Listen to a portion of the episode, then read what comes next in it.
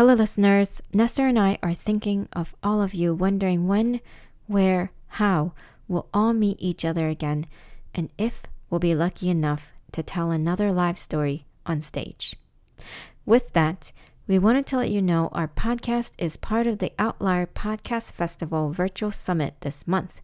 On Wednesday, May 13 at 8 p.m. Eastern Time, you can catch our one hour show and live podcast recording. For information on tickets, please visit Outlier Podcast Festival's website at outliercs.com. And now, here's another episode.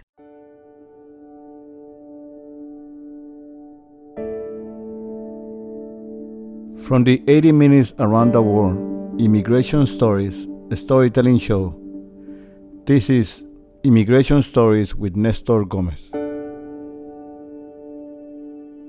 Stories and conversations with immigrants, refugees, second, third generations, and allies, where we explore the ideas, policies, and histories that forge national identity, community, and belonging in America. We are your hosts, Angel Ling and Nestor Gomez.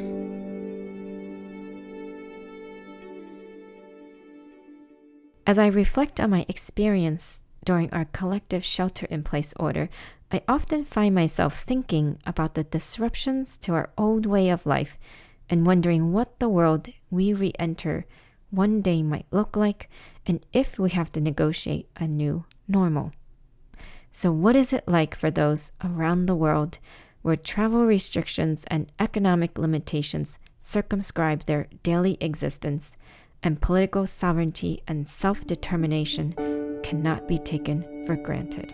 This episode takes us to that world away, to the West Bank. First, here's comedian Susie Afridi's story as told on stage for 80 Minutes Around the World Immigration Stories on November 25th, 2018, at the Caveat in Manhattan. So, people often ask me where I'm from, and the answer depends on what I think their politics are. Yes. Because the word Palestine is a conversation starter yeah. or, or ender. I mean, it's the subject is so polarizing that if it comes up at your dinner party, you know that dinner party is just going downhill really fast. But to me, it's, it's not about politics or whose side you take at demonstrations. It's about the three bedroom stone house in Jericho where I grew up. It's about the veranda where my parents sat every morning. I'd be getting ready for school. I'd iron my sky blue uniform. I'd run to the kitchen and make a labneh sandwich. I don't know if you guys know labneh is like Greek strained yogurt that is thick enough to put in a pita pocket. I'd ask my grandfather for the time. And then I triple check my homework, and then my sister and I would be off to school. When we weren't at school, we would be running around my mom's farm like little cage free Palestinian chickens. We attended this really small Catholic school. It was run by polite nuns from Malta. And then um, after school, I would come home and grab something to eat and then I'd go back outside and I would just memorize my lessons. I would walk around this like little brick lane between the house and the garden. And sometimes I would sit under a clementine tree and just eat until my belly ached. And I would only go inside after dark. The next day, I would sit on the veranda again, listening in to my parents' conversations, which were always peppered with serious words, like words like permit and military ruler because you couldn't in the West Bank you couldn't get anything done without a permit from the military ruler, and they would always be drinking Turkish coffee. Now that is something my father taught me how to make: six spoons of coffee, three spoons of sugar. You mix it and you put it on the fire, and you let it come to an almost boil over. And then you remove it, and then you put it back on the fire, and again you let it come to an almost boil over. You're trying to get like a froth and you continue to tease it until it's ready. And that represents the political situation in the West Bank of my childhood, basically. Things would come to an almost boil over, and then the Americans would step in and arrange a handshake on the White House lawn between whichever men led the Arabs and the Israelis at the time. So during one of these almost boilovers, we suddenly moved to San Jose, California And by suddenly, I mean suddenly. Like, it was the middle of the school year. We didn't pack and ship anything. The only thing we shipped was my grandfather. we sent him like a little earlier. And our life in San Jose was the total opposite of our life in Jericho. My parents bought a three bedroom, low ceiling stucco house near the train tracks. My sister Jane and I were dumped in, in a terrible high school. We didn't have him for an ESL teacher. and polite nuns were replaced with often drunk teachers. And I stopped taking labneh sandwiches after Kelly Swanson said to me one day in front of everyone, Why are you eating lotion? and then one day in biology class, my sister Jane decides to tell everyone that there's no way dinosaurs existed because we didn't study about them in our Catholic school. And of course, Kelly hears this and teases us for the rest of our high school years. She would jump out in front of us and make dinosaur sounds and say, I saw a dinosaur today. Did you see one? And then she would tell everyone, Can you believe they've never heard of dinosaurs? And I personally did not care that we didn't learn about dinosaurs. I was upset that these kids like did not come to school to learn. There was one girl in biology class who was putting makeup on and curling her eyelashes. And I asked my mom, I said, I said, why did you bring us here? Kids don't come to learn, they come to mates. I missed my school, I missed the nuns, I even missed the occupation. And to top it off, my parents, as if overnight, they just became my grandparents. They, they stopped working outside the house and they became these sick old people who needed to be taken to doctors and hospitals. And they stopped parenting. My, my brother was allowed to drop out of school. My sister Jane and I gained 40 pounds each uh, it was just, I hated what America did to my family. And I blamed my mom because it was her idea to move us. It was, the best way I can describe it is that it was like a really, really bad breakup, but it wasn't any type of breakup. It was a breakup with my childhood and my homeland. And there's no mixtape for that. Ten years after we moved, my dad died of diaspora. Uh, I think it's a thing, as, as she explained. And um, we stayed in the stucco house until my brother gambled it away. He just gambled the whole thing away. And my mom had to move into senior housing. But right around that time, I fell in love with a Muslim. And my family made it very hard for me because they're Christian. And they threatened to disown me, actually. It was very hard. Somehow I did it. And now, now I joke about it and I say that I married a Muslim and no one died Uh, but looking back at that time, I realized that they were so unfair to me because I here I am, I'm marrying a good man, and they said I brought shame to the family. And my brother was gambling away our home. I mean, I remember loan sharks would come and replace his car tires with bricks to warn him, and that didn't bring them shame. And, and, and so the, I carried I, all of this resentment with me, like it added to my resentment, but I, I didn't really resolve it. I just sort of carried it with me, like the extra 40 pounds. And so uh, soon after we got married, we moved to Dubai, and I thought, okay, here's my chance to resolve my homesickness, and I can recreate my childhood home. But of course, trying to find Jericho in Dubai is like trying to find small town America in Times Square. It's not going to work. And so we, uh, my husband got a job in New York, and we moved to New York. And here I am, like a Palestinian mom on the Upper West Side I know it's just me and the halal cart guys. and um, we were moving into our apartment, and I see the nameplate uh, on the apartment next door, and I got so excited because it read Renee Karam. And I told my husband, I'm like, oh my God, she must be Lebanese. I imagined these long chats over Turkish coffee with her. And as I'm having my fantasy, my husband unrolls the 30 year old nameplate and Renee Karam is Irene Kramer. so, needless to say, she became my son's loving Jewish grandmother. She was amazing. so, one summer, I decided to go to um, the West Bank. I have to stop myself from saying back home. And um, was, I was so surprised that people recognized me. There was a man in the town market that said, You must be Mary's daughter. And I thought, wow, I lived in San Jose for 15 years and no one remembers me. In America, you have to, you know, achieve something or make a sex tape to be remembered. in Jericho, you just have to exist. And so I found my childhood home. I knocked on the door. The lady was kind enough to let me in. I had she served me tea. And then the neighbor came over. And she said she asked me a question that I had never thought of myself. She said, "I always thought you guys were coming back because you didn't sell anything. You didn't sell your house, you didn't sell the farm, you didn't sell the welding shop." And so this added to my confusion and resentment. So when I came back, I asked my mom, and she said, Well, the farm was kind of sold from under us to the settlers. And so uh, nothing really got resolved until a few years later, after my mom passed away. I was writing a, a eulogy about her, and I found, I came across this letter that she had written to my older siblings around the time that I was 10. And in this letter, she writes, you know the details of her life to them. And she says it's 6:30 in the morning. Your grandfather has already had turkish coffee tea an entire watermelon and corn and threw everything on the floor like the rinds and the peels. And she says i think he's gotten messier in the month that i was gone then. And then she tells them about our grades mostly my grades. And um, and she asked about their education because she had two sons in college at the time and she reminds them of the sacrifices that were made so that they can attend college. And then she gives my sister prenatal care because she was expecting a baby.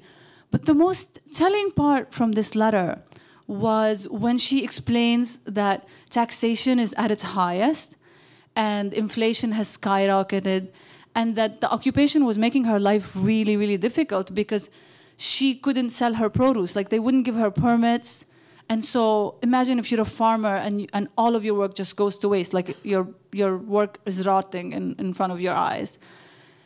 And so I, I wish I had read that letter when she was alive, because I, I suddenly forgave her and I realized that it's not her fault.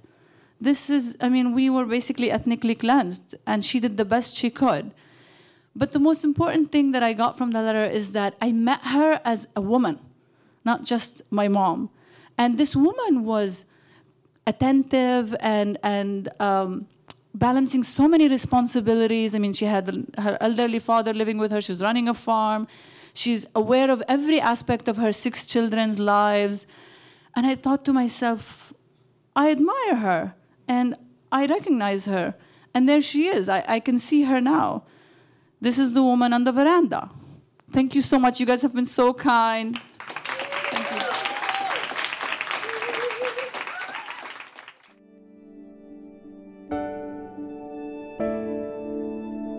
Here's Susie and I on missing the West Bank of her childhood and finally finding home wherever she now meets herself.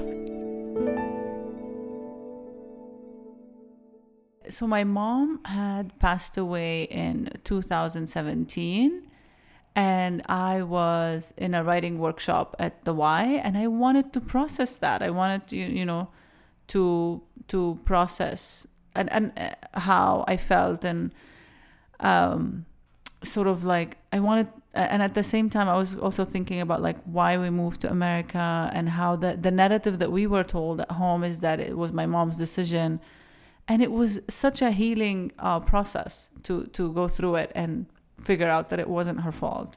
Hmm. It's just that she probably told us that um, so that we don't develop like a victim narrative. Hmm. Uh, and it was really interesting because at the same time, I'm also a mom and I'm trying to shape stories in a way where you kind of deliver a lesson without delivering a victim narrative. And that's really hard for people who have been colonized and ethnically cleansed, essentially. It's very hard. And so it was really, really, uh, it was such a, a beautiful process to, to tell the story at Nestor's show and to, to write for it. Uh, because it's really, I just find storytelling to be better than therapy because you edit the narrative, you find the silver lining, and you learn and you move on. So tell me a little bit about your family. You have six siblings, so you like kind of told that. Yeah. Um, I'm the, the youngest of 6 mm-hmm. and it's really interesting because my parents had three kids in the early 60s. Actually, my oldest sister was born in 59. She, mm. oh, mashallah, she's turning 60 this year. And she turned 60. And so three kids in the early 60s. And then um, my mom lost a child somewhere in between the first generation and the second generation because she had three more kids in the early 70s like i'm I, i'm the youngest of the second generation. And so and at one point we were living apart. Like my older sister and my two brothers were living in america and the the younger three were living in jericho.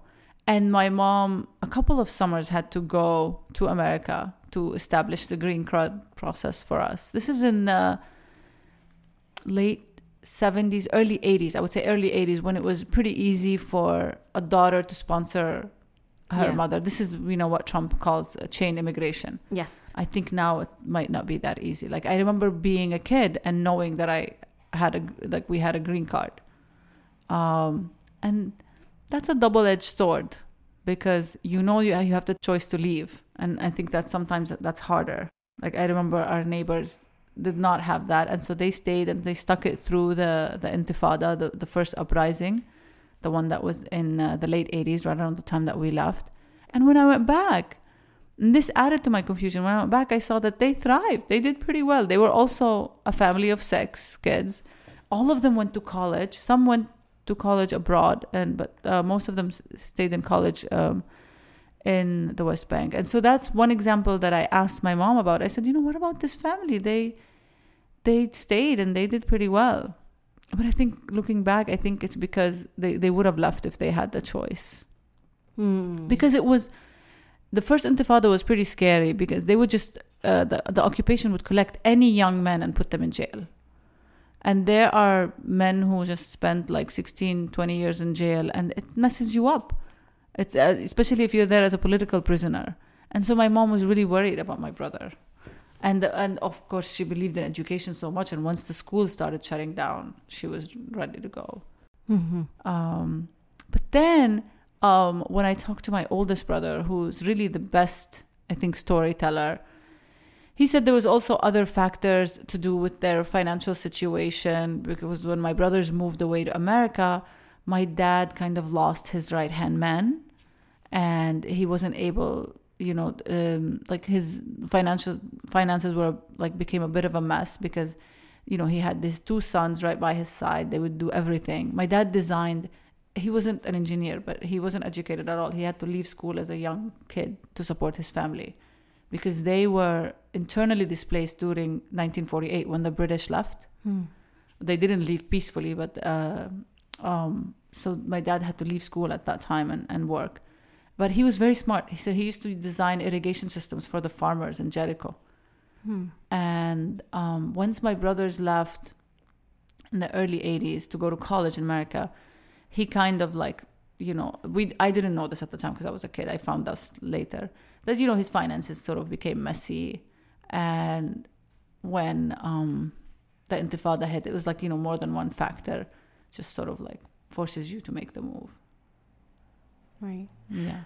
Do you think that like your mom when she decided to kind of up and move cuz you said that when you met your neighbor, right, back in Jericho that they said, "Well, we thought you were going to come back because you never sold your things." Yeah. Like, do you think that your mom had thought like, "Let's give it a try." Like, you know, like we all have like California dreams and maybe like Yeah. she had a California not like like a, a dream to go to America and try it out and then maybe she was going to go back. No, it is. It's, you know what? It's so funny that you mentioned it specifically has to do with California because my dad, when they were at one point, my parents were living in Kuwait way before I were born, and he was offered to to come to uh, Texas to work. Uh, But my I had an uncle, my mom's brother, who was living in Texas, and he said, "Oh, don't think about it. The weather is horrible. You will hate it." And but when my pa- when my brothers moved, they moved to California, and so when my mom would visit America, it was California, and California is like you know the weather is Mm, yeah. amazing, and so my mom was fascinated by America a lot, and you see that in the letter. Um, you you know she writes about like how convenient life is in America, and um, and I think that that might have been the case that she thought we'll we'll go back once uh, the Intifada dies down um, which might explain because I was really confused when the when the neighbor said that to me. She's and it's true. We didn't sell the house. We didn't sell the the welding shop. I know for sure the farm was my parents had leased it, and then the Greek Orthodox Church that owned it had kind of sold it without telling them Hmm. to the to an Israeli settler group, and this happens a lot. The, the, right now, there's like uprisings against the church because they own a lot of land, Mhm. the the Greek Orthodox Church, and they they didn't tell my mom. So she had invested all this money into fixing the farm and making it. You know, like you have to invest a lot in a farm for it to produce. Let's actually explain that a little bit to the listeners because I understand this concept of like both owned land and leased Yeah. land, whereas in America, you there's not this, Yeah, yeah. right? My my parents leased it for like a very reasonable Right. amount, and so, So- they they thought they had the lease for like a hundred years or something like Mhm. that, and they the church did not tell them that they sold it. Mm, yeah. So the the issue was that they invested. They got like bulldozers and stuff. It was the they had like produce. Jericho is known for farming, so they had like produce, like eggplants, uh, watermelon, tomatoes. But then they also had a big date farm, and that required a huge investment because Mm. you to be able to sell dates, you have to really like. They, I remember my mom spending a lot of money on bulldozing the land and stuff, and that that she never recuperated because Mhm. they told her basically that you have one year left and then it's it's gone. Right.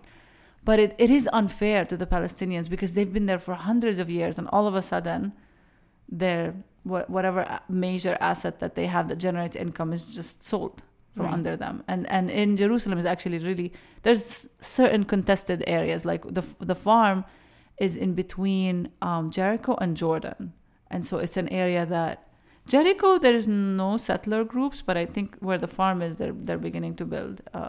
Because you know how the settlements are, they're sort of like in the Palestinian areas, and they're the biggest obstacle to peace. It's kind of like if you imagine cheese.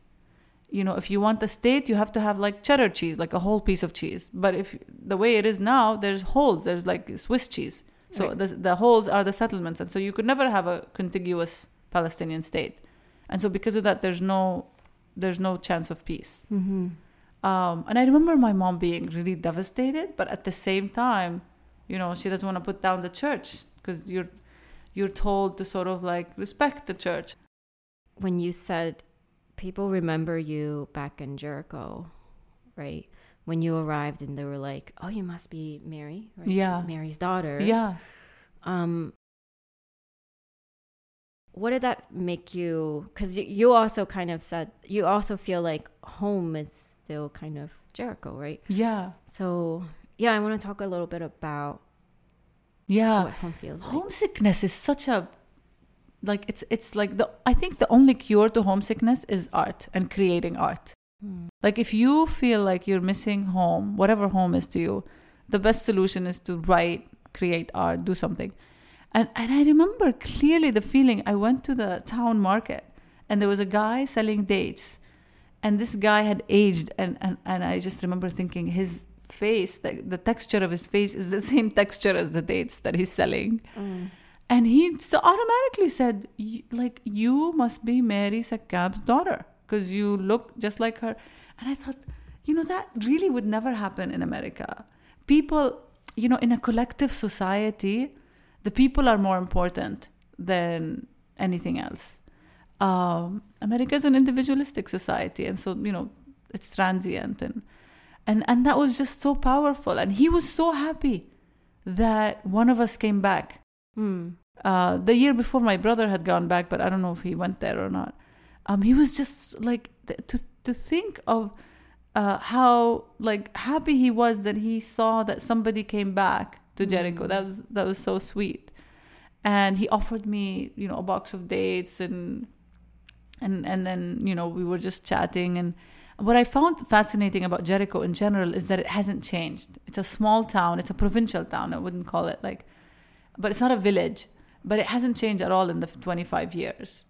Um, a lot of like there was this empty lot next to our house. It was still there, and you know, coming from New York, where a shop shuts down like overnight, you you wake up and you're like, "Where's that bagel shop? I used to get bagels from that. It's gone." you know, it's such a extreme uh, uh, differences. Mm-hmm. Um, and so that was just so powerful that uh, he remembered me. And, and, and, and, and obviously, he didn't remember me as a kid because I was very young, but it's just, you know, the fact that I looked like my mom and the fact that he remembered my mom. uh, it was just so beautiful. And then I, w- I went to visit a couple of my mom's friends, um, and a lot of people, you know, are are. What I what I re- learned from my trip after 25 years is that here I am missing my childhood, but when I went back to to the West Bank, and this is the West Bank after Oslo, and the joke about Oslo, the Oslo peace process, is that it's the peace that ended peace. Hmm. Um, I, I met up with my cousins who were also around my age, maybe a little younger. And I also noticed that they were also homesick. They are homesick for the West Bank of our childhood because things had gotten so much worse since we since uh, we were living there. So I realized it's not just me, it's everyone there was kind of homesick for the West Bank of the 70s and 80s because this was before um, this was yes it was under the occupation but it was before arafat came back and before oslo and things were actually better then. Um, and so that i thought that was really interesting that it wasn't just me. It's like everybody was just kind of homesick for the same even the people who were there they were homesick for that time. One thing i noticed is that things were much much worse than when we were there because there was no no freedom of movement you couldn't go as a palestinian you can't go to the sea you can't go to the Mediterranean. You can't go to the Israeli areas. Mm-hmm. And you so they were more isolated. are you glad that your mom made that decision to uproot to move to California? Yes, now I am. That's that's the beauty of telling a story is that you learn so much. When when parents make a decision, they make it with the information that they have, whatever good information they have. And I, I think my mom made a smart decision based on information that they have. She didn't know that the Intifada was gonna die down, and then, um, you know, uh, uh, maybe five years later, Arafat would come back and they would do Oslo. She didn't know any of that. So even though things are peaceful now, um, she just made the decision with the best information that she had. I think in hindsight, yes, I am glad that we moved. I, I think that it was it was good for us. Yeah, I, I think that that's what I what I came out from telling the story. That's what the conclusion that I made was that my mom made the best decision she could. Even though for a long time after we moved, you know, my dad struggled a lot because he didn't speak English. My mom spoke English. I think it's very, very hard for old people. I would not recommend a 50 plus year old man to move to America, uh, because, especially if you don't speak English. It's very hard. So he always, he never acculturated or assimilated. My mom did pretty well. Um, and so for those 10 years until he died, sometimes the conversation would come up and he would say, I don't know. Again, these are like narratives that you hear in your family. And we're six, so there's a lot of narratives he would like he- would say that you know you tricked me and you moved me here and like you know I, I don't know if it was worth it. And so yeah for a long time we weren't sure if it was the right decision but when i went back and after telling the story i realized that it was the only decision. She had no choice. Mm-hmm. and she also when she came the second time to america in the summer um, she the, the immigration services because the palestinians don't have a passport so she had no passport. She was traveling on the green card. So the immigration services in america said you can't travel on the green card. Next time you come it has to be a one way ticket. You have to move and live here. The green card is an opportunity for you to live in america. You can't just have it and go back and forth. And so she had no choice. We would have lost it. No, and what was interesting is when I went back, I, I saw that my aunt who lives there, my dad's brother, my dad's sister, she had this opportunity, but she kind of let it go, and her kids are kind of resentful Hmm. uh, towards her about giving up Their the, green card. The green card, Yeah. yeah.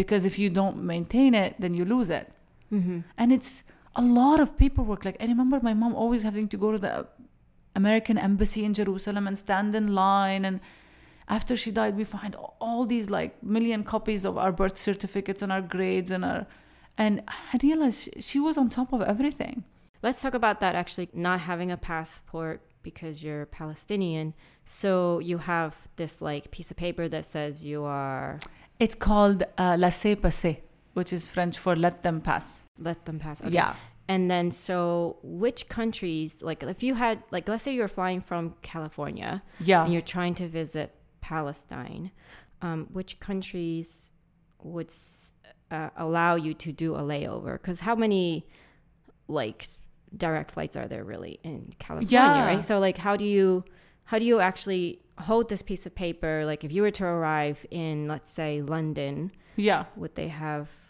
let you through? What about Belgium? Like, Yeah, because think it's I very different from passport.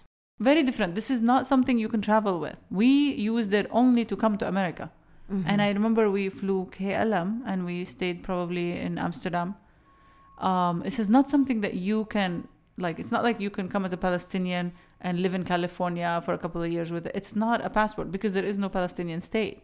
Mm-hmm. Um, so it's just something that you use to travel to actually migrate.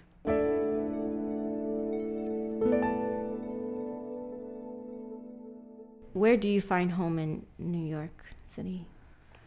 Um, now, now I, I so for a long time I used to think home is California where my family is, but um, now I just I find home wherever I am. Like you know, I'm so centered in myself. Like now that I'm in my 40s, that I find home is wherever I am. It's like wherever you know I cook a good meal for my family and we have friends over.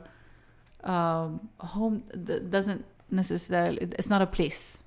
It's a feeling that you create Mm. um, and uh, um, and I'm pretty confident in that now. Before I wasn't. Before I would I would look forward to you know going to Pakistan to visit my in-laws, or going to California. Uh, but now I've just decided that home is wherever we are. That was New York City based comedian and storyteller Susie Afridi. Susie was born and raised in Jericho in the West Bank. When she was 14 years old, her family immigrated to San Jose, California. She attended San Jose State University, then pretended to be a tax professional until her husband decided on a whim to move to Dubai. She lived in Dubai for three years. In 2008, the then little family of three moved to New York City. In 2013, she started doing stand ups, and in 2017, she toured a story with The Moth, and it aired on Valentine's Day the following year. You can find Susie's work under the social media handle Susie Says So.